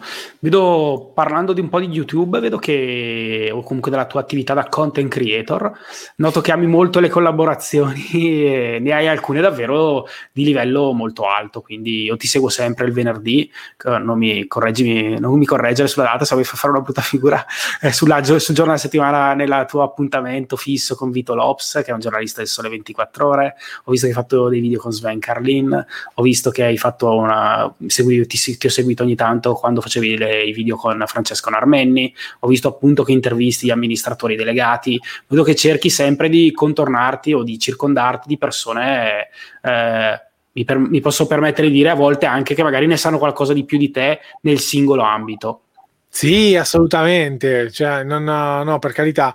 La, in cui ovviamente reggi benissimo il, con cui veramente reggi benissimo la scena perché porti sempre un tuo valore, quindi non è che non volevo assolutamente sminuirti. Ecco. No, no, ma per carità, ma non c'è, io, io sono dell'idea che ognuno è competente in una cosa. Cioè, non, non esistono quelli che sanno, fare, che sanno fare tutto, per me è una, una, cagata. E l'idea proprio di avere le collaborazioni, ma anche sul canale, perché proprio io, io non posso fare tutto no, non posso essere il migliore in tutte le cose che faccio o no, non posso essere bravo in tutte le cose che faccio. Quindi, diciamo, è essenziale per me avere tante collaborazioni e portare tante persone che sono esperte nei loro, nei loro settori. Nel caso del... Um, del canale sì, cioè nel senso la, um, appunto intervistare gli amministratori delegati poi mi ha fatto nascere l'idea di uh, fare questa cosa della holding, ma fondamentalmente io perché succede questo? Che io non sono uno youtuber no, non sono capace a farlo io youtuber fondamentalmente. Diciamo, non, uh, non, ho i numeri o non faccio il video figo da youtuber e quant'altro.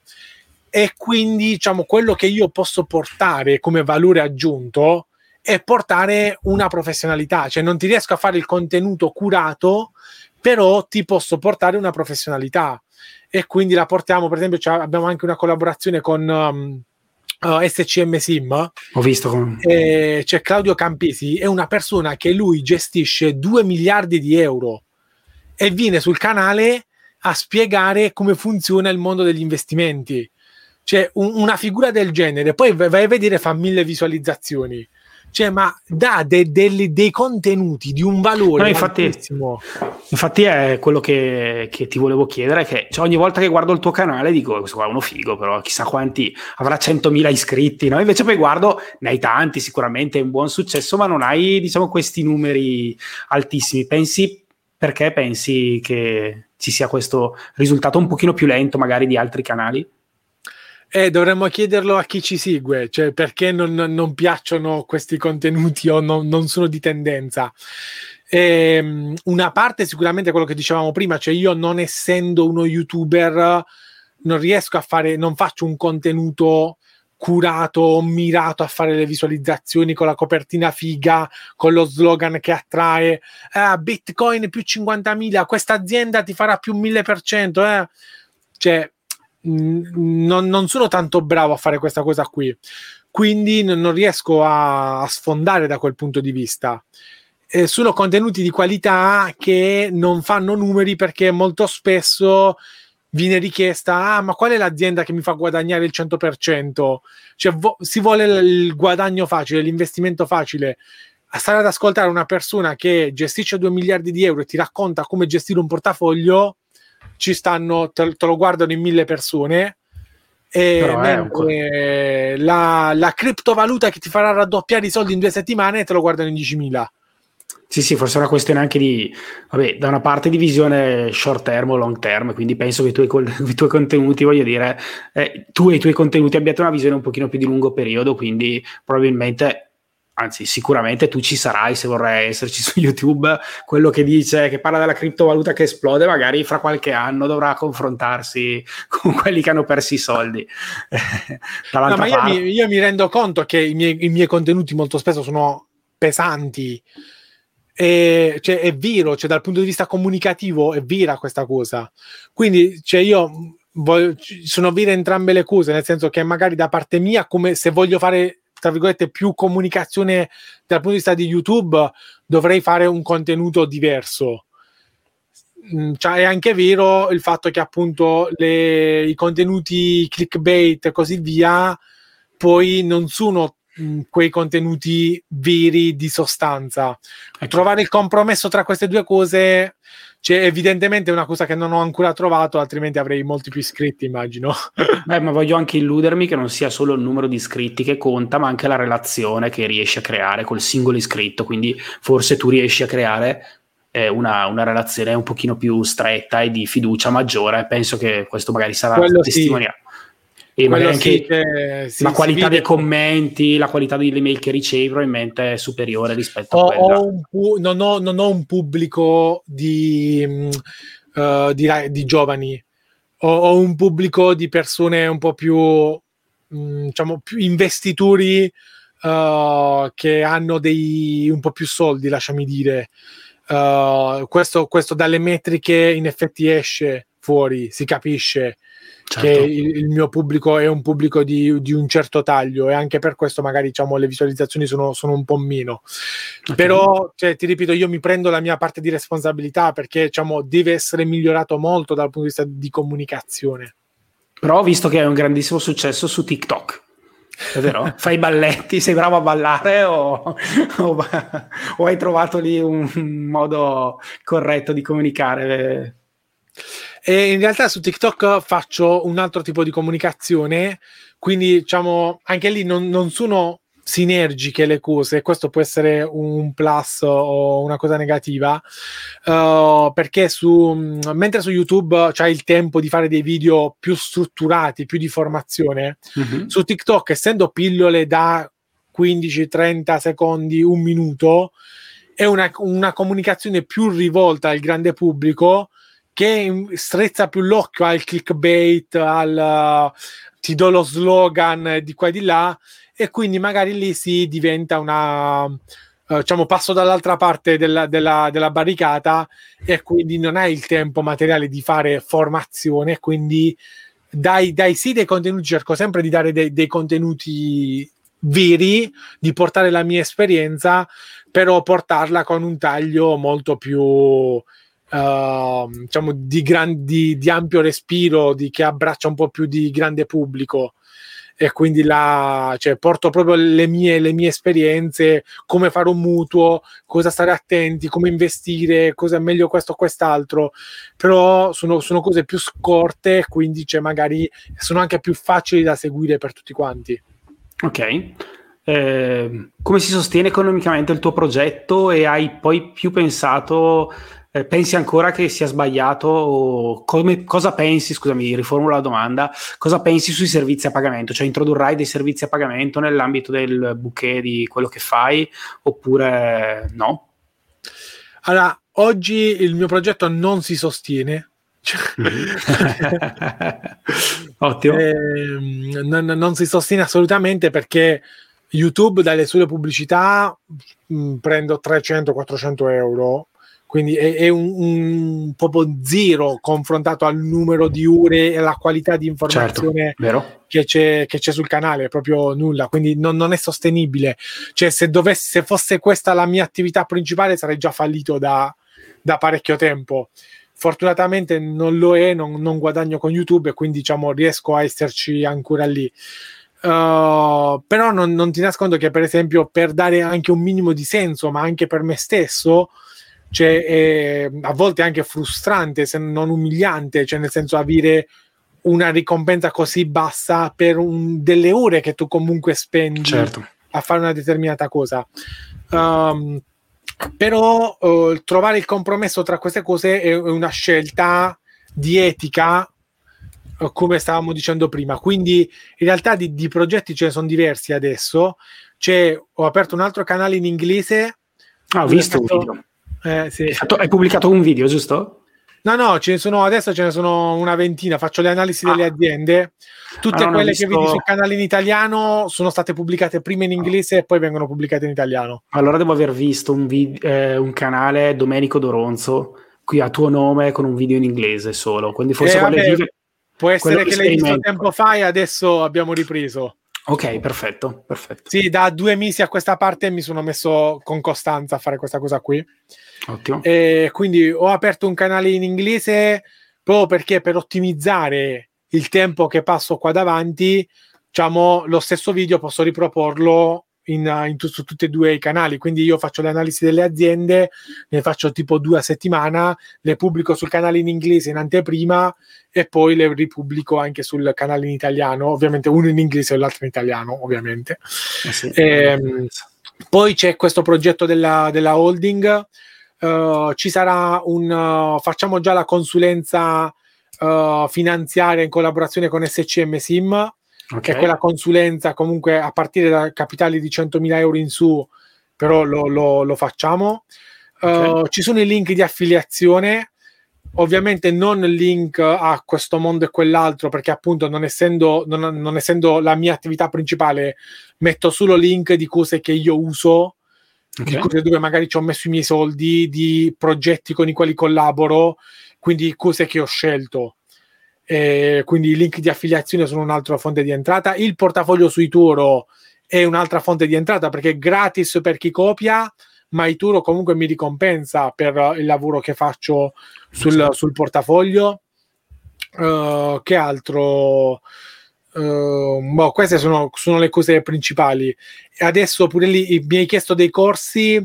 Allora, io cerco tutto quello che è formazione, ma adesso sul canale ci sono 300-400 video ovviamente sono tutti gratuiti e ci sono uh, c'è la playlist sulle strategie di investimento c'è la, la, la, playlist sulla gestione del portafoglio sull'analisi tecnica sul trading sul, uh, sul trading automatico uh, sulla gestione personale la finanza personale l'immobiliare il crowdfunding c'è la playlist sugli ETF è tutto gratuito. Cioè per un investitore medio è tutto assolutamente gratuito farò dei corsi sì, o comunque mm-hmm. già collaboro con corsi che sono Uh, cioè che non li ho fatti io direttamente, ma anche lì io non li farò io direttamente i corsi perché, come il discorso che ci facevamo prima, prenderò una persona competente che fa il corso, sceglierò una società che magari già ha il corso sulle opzioni, sul trading automatico,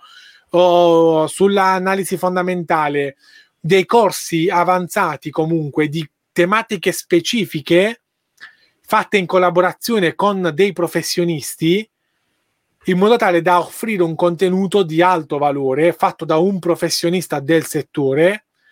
Quindi tu, investitore medio, trovi tutto gratis il portafoglio da copiare, se ti vuoi fare un portafoglio di ETF, se ti vuoi imparare come si fa ad investire, questo lo trovi tutto gratis.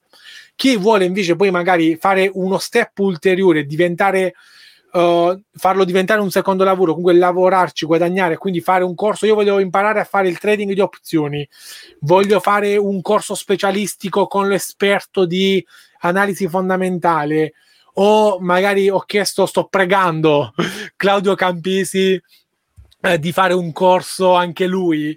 Quindi, diciamo, farsi il corso con chi gestisce 2 miliardi di euro, quello ovviamente è un corso che va fatto a pagamento. Certo. Perché no, non può essere una, una cosa gratuita, cioè nel senso, io anche nel mondo del lavoro, cioè nel senso tu non puoi pensare che una persona lavori gratis. Chiaro. E, e, mm, è sbagliato proprio pensarlo, è proprio, è proprio sbagliato. Io, io, andavo a lavorare non perché mi faceva figo, ma perché l'azienda mi pagava.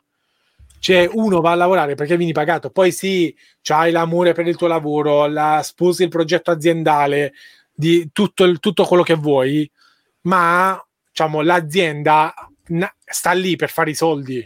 Cioè, la finalità dell'azienda è quella di fare i soldi. Quindi certo. è vero che a me può piacere venire a lavorare, ma tu ci guadagni dal mio lavoro, quindi è giusto che dividi il tuo guadagno con me. E anche lì la persona che fa il corso ci guadagna, magari ti fa il tutoraggio, magari ci mette lui. Questo poi è un altro aspetto fondamentale. Per me non esiste il corso che io ti vendo il corso ed è finita là. Quello è inutile. Proprio è una cosa inutile. Leggiti un libro. Ti leggi un libro e la stessa cosa, spendi 20 euro, 30 euro, 100 euro di libro, non hai bisogno di farti un corso da 1000 euro se ti, ti fai il corso ed è finita. Chiaro. Il valore aggiunto di fare un corso è che poi tu dopo il corso devi avere una persona, un tutor che ti sostiene, che ti aiuta, un gruppo di lavoro dove sì, tu una puoi community in cui puoi confrontarti, una community, i tuoi problemi. Quello è il valore aggiunto. Sono e quello implica il fatto che delle persone devono stare delle ore lì, devono impegnare del tempo là e per, il tempo delle persone va pagato. Cioè, Corretto. questo è, è, fondamentale perché io non, non, lavorerei gratis. Ok, ti faccio. faccio ho, sono partito col canale YouTube, te lo faccio gratis perché tanto a me non me ne frega niente. Io ho già eh, il mio stipendio e la mia rendita, non, non me ne frega niente. Ma non posso pretendere che l'esperto di trading in opzioni passi un'ora al giorno, due ore al giorno gratuitamente lì a, a dare aiuto alle persone e quant'altro. Cioè, non, non sarebbe sostenibile come cosa. Quindi la professionalità va, va pagata sì, anche, anche, per la persona che paga, quantomeno è un incentivo anche a impegnarsi fino in fondo. Quindi, se vuoi fare un percorso, cioè un, un corso, un percorso è una cosa differente da guardare un video di intrattenimento, magari eh, che viene fatto, e, ma in realtà anche i tuoi corsi, anche, le tue, anche, i tuoi cor- anche i tuoi video su YouTube potrebbero essere messi a pagamento tranquillamente, non, non ci sarebbe niente di male. Questo, però, entriamo in un dibattito, cioè su YouTube come, come remunera i content creator, potremmo entrare in un dibattito, probabilmente in questo momento ancora molto poco, ma sta no, cambiando. Ma cioè, ti ripeto, tutto, tutto, il materiale che sta su YouTube copre il 90%, il 99% degli investitori. Cioè una, una, famiglia, un padre di famiglia, un, cioè tutti gli investitori con tutto il materiale che c'è gratuito su YouTube, sul mio canale, ma anche su altri canali, tu sei tranquillamente coperto, non hai bisogno di fare corsi. Chi fa il corso è perché vuole imparare qualcosa di specifico, vuole fare qualcosa di avanzato per poi lui andarci a lavorare e andarci a guadagnare. Ma chi deve fare un portafoglio di ETF, il padre di famiglia che deve fare un piano di accumulo? O capire come gestire un portafoglio, ti ripeto, io ho una playlist gestione del portafoglio che ti spiego tutto come fare, perché farlo, cioè è tutto gratuito. La andrò a vedere, Quindi... la metterò magari, la linkerò magari nelle note dell'episodio in modo tale che... Quindi diciamo il, il 99% degli investitori, diciamo, le loro esigenze sono tranquillamente gratuitamente esaurite, okay. coperte su quel, sul materiale che tutti i giorni pubblichiamo. Io tutti i giorni faccio un video praticamente e con tutti quelli che già ci sono, quindi sono, sono rimane, diciamo, voglio fare, voglio portare delle professionalità oltre a quelle che già porto sul canale, delle professionalità che fanno dei corsi specifici per chi vuole entrare in uno specifico argomento, creare una community su degli specifici argomenti, quello sì. Vai. Non ho Tom 2015 che è un, uh, diciamo, uno spettatore fedele delle live, lo saluto, eh, ci chiede, è vero che non bisogna considerare un'azione solamente per il dividendo alto? È una domanda, vedendo il nome del tuo canale, vivere di dividendi, è una domanda che ti avrei fatto anch'io, perché diciamo che quando studiavo all'università mi dicevano sempre che, o almeno si leggeva sui libri, soprattutto alcuni di stampo americano, che un'azienda che distribuiva dividendi eh, questo semplifico ovviamente, però c'è una parte della, della, dottrina che dice che un'azienda che distribuisce dividendi è sostanzialmente un'azienda che eh, non ha non ha progetti tanto interessanti in cui investire diciamo dalla, propria, nella propria gestione, nella propria gestione caratteristiche, quindi decide di restituire una parte dei soldi perché non ha ehm, qualcosa di migliore in cui investire. Ecco perché alcune società, diciamo le big, alcune big tech non distribuiscono dividendi, no? se tu vai a vedere Facebook non so se distribuisce dividendi, Google non no. distribuisce dividendi, Netflix nemmeno penso. E, Netflix, Netflix, è ancora in perdita, quindi non ecco, potrebbe. Ok, è vero. Hai fatto l'analisi, scusa.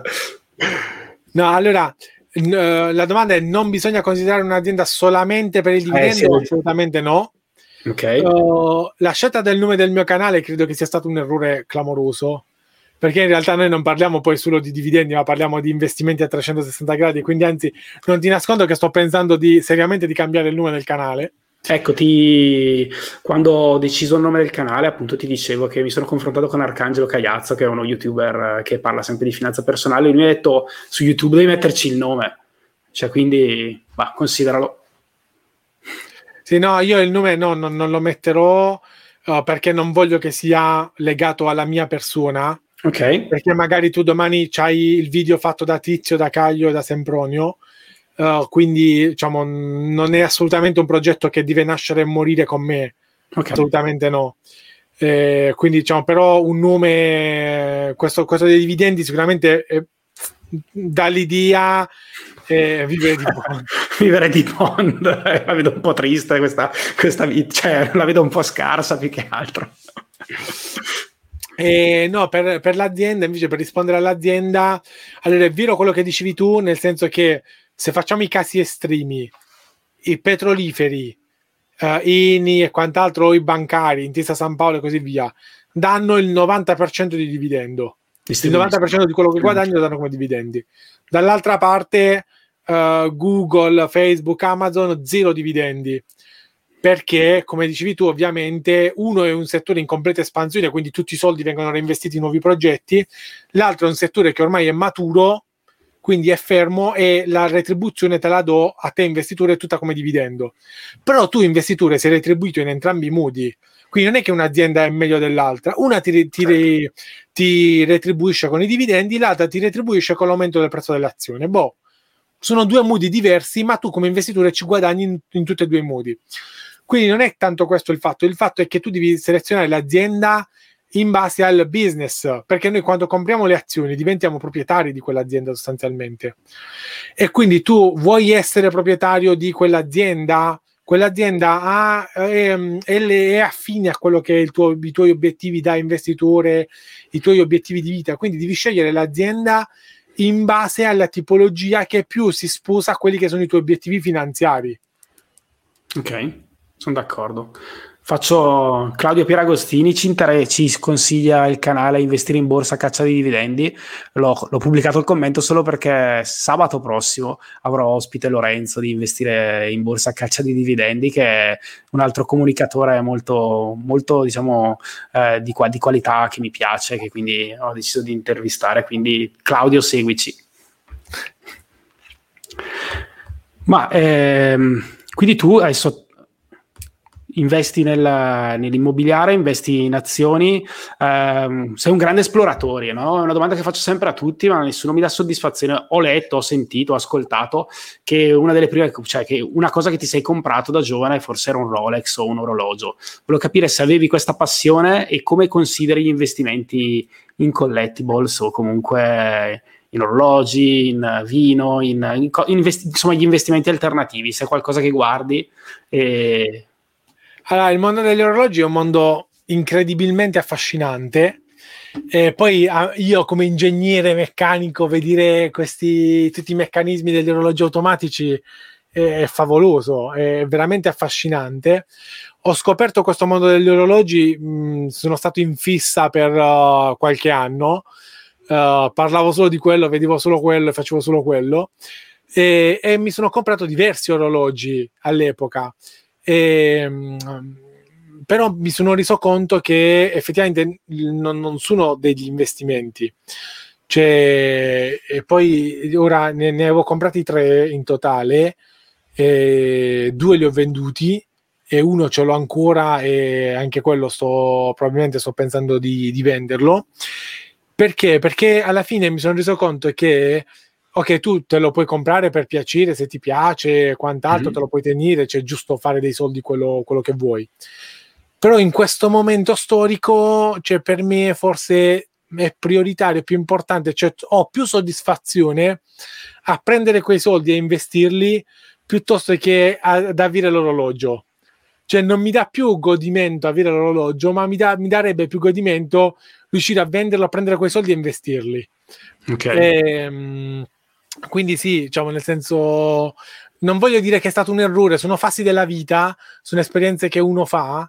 In quel momento per me è stato bello comprarmi l'orologi e quant'altro, poi le mie priorità sono cambiate completamente e mi sono reso conto che non, non ne valeva la pena e quindi diciamo, ho cambiato completamente prospettive e per me non era più importante avere l'orologio, ma era più importante invece uh, era più importante um, Scusate, mi è, mi è, partita la cosa, mi sono distratto perché mi è partito il messaggio, ho Interactive Broker aperto, è partito il messaggio ordine annullato, ho detto che, che ho combinato. ah, sei sempre, sei sempre operativo. non voglio farti perdere qualche occasione. Eh, se... No, no, è che non sapevo se avevo fatto qualche cavolata o qualcosa, perché mi è uscito ordine annullato, ma non, non so di... Di aver mai piazzato un ordine. Controlla. Mi sa che ho sbagliato a fare qualcosa, va bene. Ottimo, vabbè, controlle, controllerò. Allora, stavo dicendo, la... Ah no, l'ha annullato perché non è entrato l'ordine, è, scadu- è finita la... sono le 10, è finito, si è chiusa la sezione e quindi mi ha chiuso l'ordine, ecco perché. Ah, ottimo. Ok, vai, è andato. Vabbè, cioè, non è successo nulla di grave. Allora, stavo dicendo, la... Mm, e niente, cioè in generale non sono degli investimenti ovviamente, Chiaro. ci si può fare i soldi, uh, sì, se tu fai quello nel senso, è ovvio che ci sono le persone che commerciano con gli orologi e il loro, il loro lavoro è guadagnare dal commercio degli orologi. Quindi se tu sai farlo, ben venga. Ma se tu non sai farlo e com- lo compri solo perché speri che un domani si rivaluti, eh, no, allora a questo punto è meglio fare un investimento dove sei un, più sicuro che si rivaluti. Certo. Uh, perché diciamo, o sei esperto di quella cosa e quindi sai dal punto di vista commerciale proprio come si fa a fare commercio di, di un bene per comprarlo ad un prezzo e rivenderlo a un prezzo più alto oppure non sono del, degli investimenti, diciamo, possono essere un lavoro proprio dal punto di vista commerciale, ma non è un investimento in senso stretto. Dai, Cristoforo ci dice da, dal Rolex alle azioni della Rolex, anche questo è diventare adulti. Eh, esattamente. Sì, Bravissimo. Sì. Sì, io penso che il mondo, cioè io lo chiamo comunque investimenti alternativi, possa dare comunque soddisfazioni in termini di investimento, ma in realtà forse eh, l'arte piuttosto che il vino, piuttosto che gli orologi possano insomma in qualche modo a volte conciliare quella che è una passione, quindi con la scusa dell'investimento, con, con la scusa dell'acquisto, permetterti di coltivare una, una, una passione, magari sperare di non perdersi. Ecco, e, e, poi in questo momento vanno molto di moda, cioè nel senso che i collectibles piuttosto che eh, questi settori hanno avuto comunque dei rendimenti molto importanti, quindi hanno avuto degli apprezzamenti molto importanti, quindi molti ne li propongono anche. Eh, ma devi eh, sapere cosa compri. Cioè vabbè, senso... certo, questo Chiaro. Gli, gli orologi, cioè io li ho rivenduti in pari e quello che ho ancora è perché se, se cerco di, quando ho cercato di rivenderlo non mi davano neanche i soldi che l'avevo pagato. Questo, questo vale anche per le case, però eh, giustamente Domenico, può succedere anche nei... Eh, ma la, la, la, casa ti dà l'affitto, l'orologio no. Eh, se la riesci a affittare, sì. Cioè, c'è, tutto c'è, comunque... c'è, una, c'è una grande differenza. La, la mia casa, le mie case, oggi al 99% valgono di meno di quello che le ho pagate io. Certo, ma non me, frega, non me, ne frega, niente perché mi danno una rendita che appunto mi permette addirittura di, di vivere. Quindi l'orologio no, l'orologio no. non mi dà assolutamente nulla e non, non c'è nessuna speranza. Quindi o riesco a rivenderlo alla cifra che, che almeno l'ho pagato io oppure ci avrò perso i soldi. Bene. Ma l'ultima domanda in parte abbiamo già risposto. Ti volevo chiedere cosa hai imparato durante la pandemia, cosa ti porti a questo periodo e se hai cambiato qualcosa nella tua vita. Diciamo che la faccio un po' a tutti, per te è abbastanza eh, è stato un periodo abbastanza diverso probabilmente da quello di molti altri. Sì, diciamo, mm, scusatemi, non, non, voglio offendere nessuno, però cioè, il periodo della pandemia per me è stato uno dei periodi migliori di, di tutta la mia vita, mi ha cambiato la vita ma in positivo eh, nel senso io sono stato appunto due mesi a casa in cassa integrazione uh, e lì ho capito, poi è stata la goccia che ha fatto traboccare il vaso, è stato l'elemento che proprio dice ok guarda sto talmente bene a casa che non ci voglio tornare più al lavoro, cioè io sono tornato al lavoro tipo il, uh, il giovedì o o non mi ricordo una cosa del genere, poi il giorno dopo mi sono licenziato, tipo una cosa del genere. Top. Quindi ho fatto due mesi in casa quando c'è stato il lockdown, marzo e aprile, che siamo stati in cassa integrazione e lì mi sono accorto proprio che io non ho, è stata proprio la goccia che ha fatto traboccare il vaso e poi con il fatto che uh, la mia attività uh, adesso poi si è diventata praticamente adesso online e tutti si sono spostati online con il lockdown c'è con la pandemia e quant'altro, cioè io in, questi, in questo anno Cioè, è stato uno degli anni più belli, cioè, più, ho fatto più cose, più progetti, con più soddisfazioni e quant'altro. Quindi capisco però che ovviamente tante persone diciamo, l'hanno, non, non, è stato assolutamente bello e quindi diciamo, non, non voglio essere frainteso, però... Cioè, Vabbè, per fortuna caso, ci sono anche delle esperienze positive, ecco, come la tua. Sì, nel mio, nel mio caso non, non, è stato drammatico, anzi. Bene. Ci chiede Mr. Reset, se, che è un amico perché facciamo anche con lui delle dirette, se ti concentri sul cash flow più che sul network, quindi cash flow più che sul patrimonio netto, diciamo. Quando valuto le aziende, sì. No, penso... Ah. Sì, beh, qui sicuramente noi penso che lui intenda, aiutami Mr. Reset, eh, Maurizio, eh, forse più personalmente, quindi più sul cash flow che possono dare i tuoi investimenti piuttosto che eh, sul patrimonio che hai accumulato. Assolutamente sì, è fondamentale, diciamo, non, non c'è proprio paragone tra uno e l'altro. L'esempio della casa è, per il tuo conto, sì. sul commento sulle case. Ok, sì, sì, sì. L'esempio certo. della casa è emblematico, uh, cioè nel senso non te ne frega niente quando compri una casa di quello che sarà la, il valore della casa tra vent'anni. Cioè, a te quello che ti interessa è il cash flow che ti fa oggi, mese per mese. Se ti fa un cash flow positivo oggi oppure no. Quindi anche lì la differenza fra la rata del mutuo che tu fai e il netto dell'affitto che tu prendi cioè l'affitto è maggiore del mutuo o no? Se l'affitto non è maggiore del mutuo, tu stai diventando più povero di prima. È inutile che me lo chiami investimento, è inutile che vuoi fare il figo. Cioè tu stai, ti stai impoverendo perché tutti i mesi avrai meno soldi di quelli che avevi prima. Okay. Quindi tu l'investimento lo fai quando tutti i mesi ti fai entrare più soldi di quelli che avevi prima, così hai, tu hai sempre più soldi e quei soldi li puoi, li puoi utilizzare per fare nuovi investimenti che ti frutteranno nuovi soldi e così riesci a fare dei circoli virtuosi. Il valore della casa tra vent'anni te ne frega perché tanto te l'avrà pagata qualcun altro con il mutuo e con tutti i soldi che ti ha dato in questi vent'anni. Capito? Cioè, Ma, se, se tra vent'anni la mia casa valesse un euro, a me non me, ne, non me ne frega nulla. Cioè, nel senso, perché in questi vent'anni che io ho di mutuo, il mutuo me lo paga qualcun altro, quindi non sono soldi miei. Tutti i mesi io ho più soldi di quelli che spendo quindi io in questi vent'anni ci sto guadagnando tutti i mesi e tra vent'anni avrò una casa, qualunque sia il valore di quella casa tra vent'anni, io non solo ci ho guadagnato per vent'anni, ma pure fosse un euro, vuol dire che io guadagnerò un euro. Ok.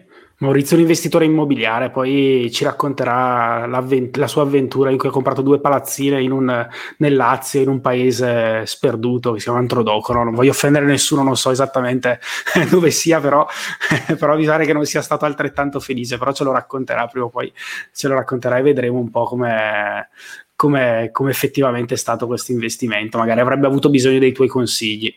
Ma libri, blog, podcast che consigli? Allora, libri in realtà sotto tutti i miei canali YouTube trovate il link con tutti i libri consigliati. Ok, un libro uh, che vabbè, consiglieresti? Ci, ci, sono quelli soliti tipo uh, Padre ricco, padre povero, un altro bellissimo, Il milionario della porta accanto, favoloso, okay. quello bisogna assolutamente leggerlo. Uh, anche One Up on Wall Street di Peter Lynch, però quello in inglese. Okay. Questi tre libri, secondo me, sono i primi tre in classifica per me. Ok. E ti, ha cambiato fanno... un po' forse la mentalità i primi due, immagino. Sì, sì, sì, sì.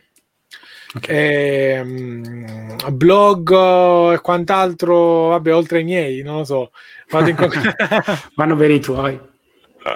No, vabbè, ci sono tanti di canali uh, belli di um, YouTube uh, o in generale di formazione uh, dal punto di vista degli investimenti. mi vengono in mente quelli in inglese, però um, Uh, in italiano, boh, vabbè, io seguo. No, va anche in inglese se vuoi. Eh. Sì, vabbè, a parte Sven, che comunque lo, lo seguo. Okay. Uh, poi ce ne sono diversi di, di professionisti proprio, cioè magari um, tipo la um, come si chiama? Ah, non mi viene il nome. Uh, aspetta che te lo cerco in diretta. Shum. C'ha, c'ha un nome fantasmagorico. La Uh,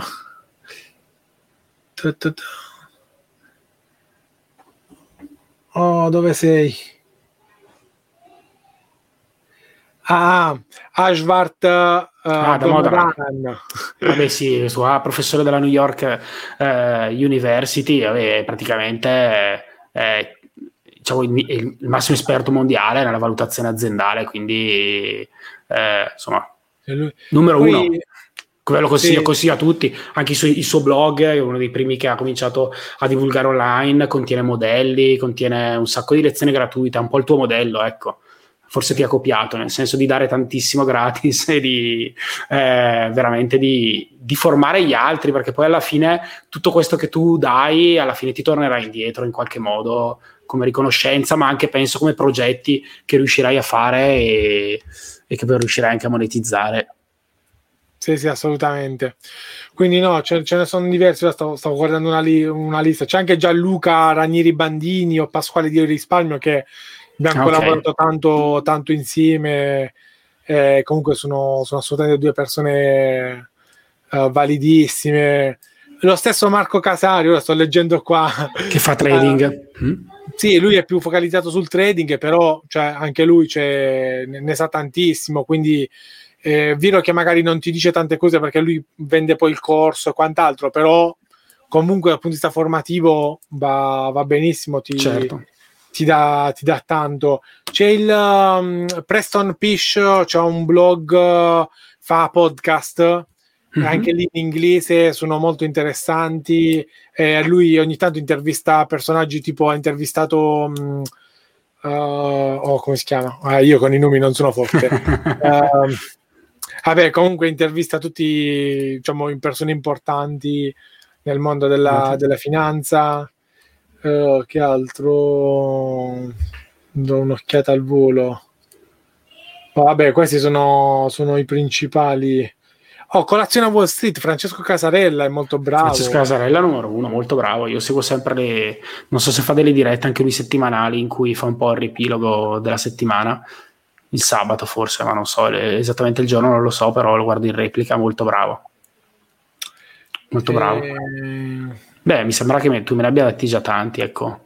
Sì, cioè, sono, ce ne sono, ragazzi. Cioè, C'è un state attenti da tutti quelli che magari diciamo appunto vanno un po' per slogan e quant'altro. Cerchiamo un attimino di, di leggerli anche un po' in maniera critica. Però cioè, ci sono veramente tanti che danno tanto contenuto, c'è tanto da imparare. Assolutamente, io penso che tutti no, de- debbano essere messi in discussione e mi permetto di dire, compreso anche Domenico, per poi comprendere sì. che Domenico dice la verità o che comunque quello che dice ha un fondamento teorico, ma voglio dire quello che dico io ovviamente, perché cioè, a maggior ragione eh, tutti devono essere messi in discussione, ma se ognuno riesce a formarsi una coscienza critica e una, e una, base di conoscenza, sicuramente potrà fare bene e costruirsi la vita che vuole, come ha fatto Domenico, eh, che ringrazio ancora per essere stato qui stasera con noi. No, è un piacere, grazie, mi, mi fa piacere condividere la mia esperienza, se può essere di aiuto sono assolutamente ben volentieri, sono, sono qui apposta. Grazie, spero che vai ancora a raccontarci diciamo, le prossime puntate di questa vita, nuova vita che è appena iniziata, che secondo me porterà a grandissimi risultati. Quando Grazie. vuoi, sono a disposizione. Grazie, Grazie Domenico. A Grazie a tutti, veramente. Grazie per i commenti.